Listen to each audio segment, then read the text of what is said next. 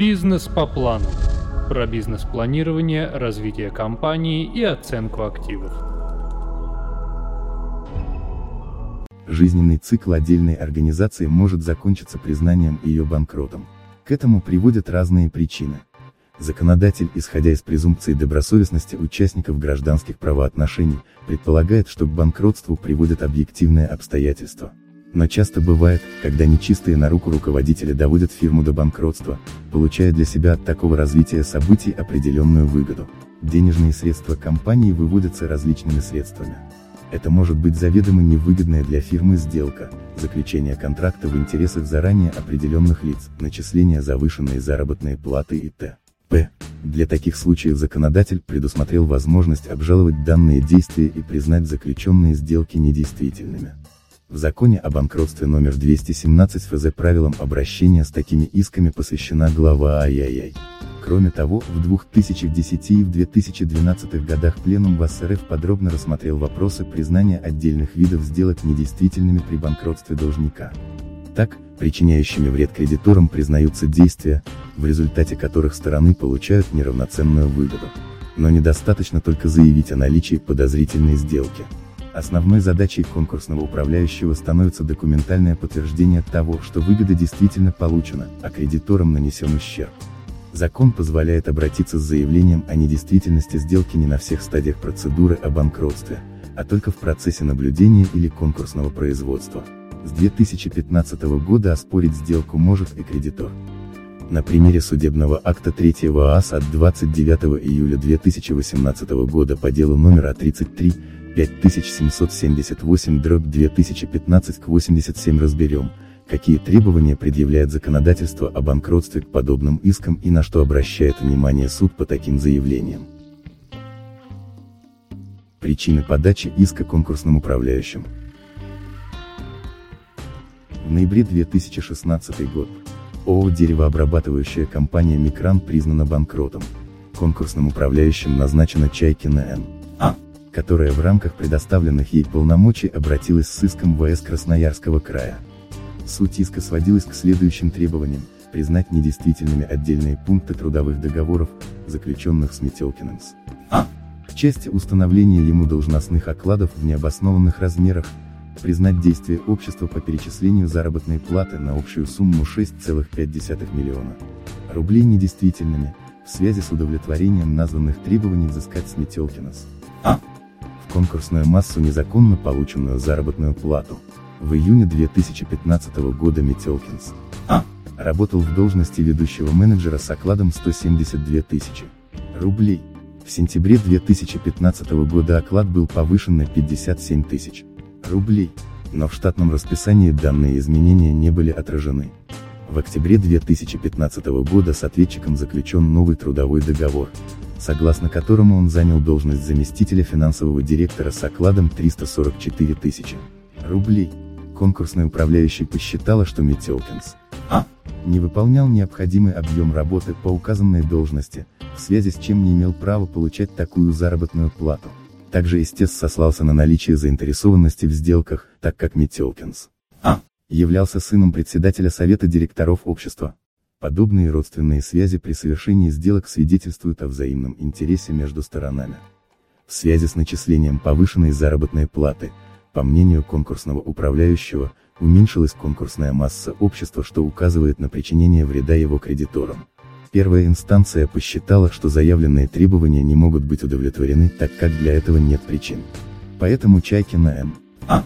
обратилась за разрешением спора в порядке апелляции в третий ААС. Апелляция повторно рассмотрела дело и оставила в силе решения суда первой инстанции порядок оспаривания выплаты заработной платы в рамках конкурсного производства. По закону о банкротстве номер 127 ФЗ конкурсный управляющий может подать в суд заявление о признании недействительными тех сделок и решений, которые незаконно совершены должником, а также просить о возврате в конкурсную массу неправомерно полученное по таким сделкам. Согласно П. 3 СТ. 61. Один закона номер 127 ФЗ оспорить можно сделки, вытекающие из гражданско-правовых, трудовых, налоговых, таможенных и иных правоотношений. Пленум ВАС РФ в одном из своих постановлений, от 23, 12, 2010 номер 63, разъяснил, что вопросы, касающиеся выплаты заработной платы и премий, могут быть предметом рассмотрения в арбитраже в рамках конкурсного производства. Обратиться с жалобой на действия должника могут как внешний, так и конкурсный управляющий. При этом инициатива может исходить как от них самих, так и от собрания кредиторов. Таким образом Чайкина Н. А. обратилась с иском правомерно в рамках правил, предусмотренных законодательством о банкротстве. Порядок признания недействительности сделок в процедуре банкротства.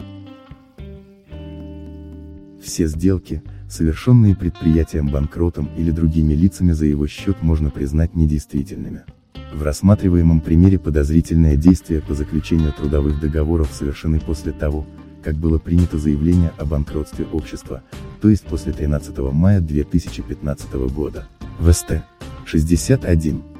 Два закона номер 127 ФЗ указаны основания, влекущие недействительность сделки, сделка заключена в любое время в течение года до того, как принято заявление о банкротстве, либо уже после его принятия встречное обязательство контрагента не соответствует обязательству второй стороны, цена и условия договора намного хуже для предприятия банкрота, чем могли бы быть при обычных гражданских правоотношениях. Неравноценность обязательств выражается прежде всего в том, что должник отдает больше, чем получает. Например, по сделке передается имущество, стоящее гораздо больше, чем установленная в договоре цена покупки. Признать, что сделка незаконна, можно только при условии наличия доказательств по следующим пунктам. Целью сделки было причинение вреда кредиторам, после ее заключения указанная цель достигнута, вторая сторона договора догадывалась об истинной цели сделки либо имела возможность узнать об этом. Если хотя бы один из пунктов не доказан, то сделка не может считаться недействительной. Величина причиненного кредиторам вреда выражается в том, насколько в результате конкретной сделки уменьшилось имущество должника и возрос объем предъявляемых к нему требований. Вред может быть причинен сделкой, в результате которой кредиторы обанкротившегося предприятия не могут истребовать за счет его имущества то, что им было положено еще до ее совершения. Как определить неравноценность сделки? По правилам АПК РФ, конкурсный управляющий обязан доказать, что сделка была неравноценной. В соответствии с имеющимися у суда документами следовало, что между участниками сделки действительно имелись близкие родственные отношения. Но, как заключил суд, одной только заинтересованности в сделке среди родственников недостаточно для того, чтобы уверенно говорить об уменьшении конкурсной массы общества. Необходимо доказать, что причинен реальный вред. В ходе судебного процесса конкурсный управляющий не предоставил судье свидетельство того, что Метелкинс а. знал о плохом положении дел в компании, а также не доказал, что в результате исполнения им трудовой функции в занимаемых должностях причинен вред кредиторам общества. Все утверждения о том, что ответчик не обладает необходимыми знаниями для выполнения работы по должности заместителя директора, о том, что он ненадлежаще исполнял возложенные на него функции, носили голословный характер. Ответчик же документально подтвердил, что выполнял работу, связанную с занимаемыми им должностями. Им были предоставлены отчеты, схемы, бизнес-план, а также другие результаты его деятельности, зафиксированные документально. Конкурсный управляющий не возражал против представленных ответчиком документов.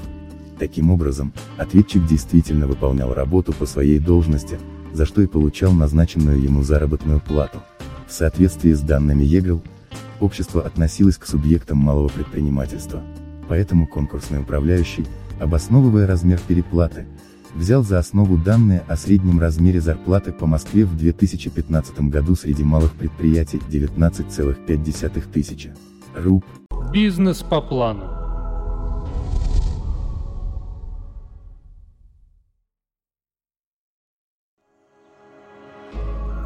Бизнес по плану. Про бизнес-планирование, развитие компании и оценку активов.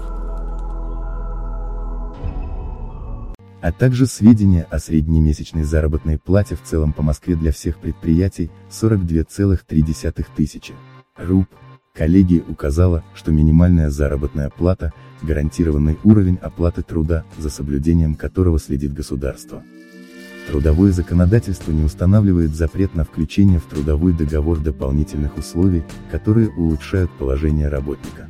Зарплата – это награда за труд, которая ставится в зависимость от профессиональных качеств, уровня образования, сложности выполняемой работы. В соответствии с законом работодатель обладает исключительным правом на установление любой заработной платы, но не ниже гарантированной государством. Таким образом, апелляция согласилась со всеми выводами нижестоящего суда и не нашла оснований для переоценки приведенных доводов. Для общества, находящегося в стадии банкротства, оспаривание совершенных сделок – не самый лучший сценарий развития событий. На такие споры уходит много сил и времени. А результат может быть совершенно не тот, на который рассчитывал конкурсный управляющий. Поэтому предприятию необходимо тщательно подходить к оформлению совершаемых сделок, проверять полномочия лиц, подписывающих документы, убедиться в наличии у второй стороны необходимых разрешений или лицензий. Все это нужно, чтобы подтвердить законность и обоснованность совершенной сделки. Бизнес по плану.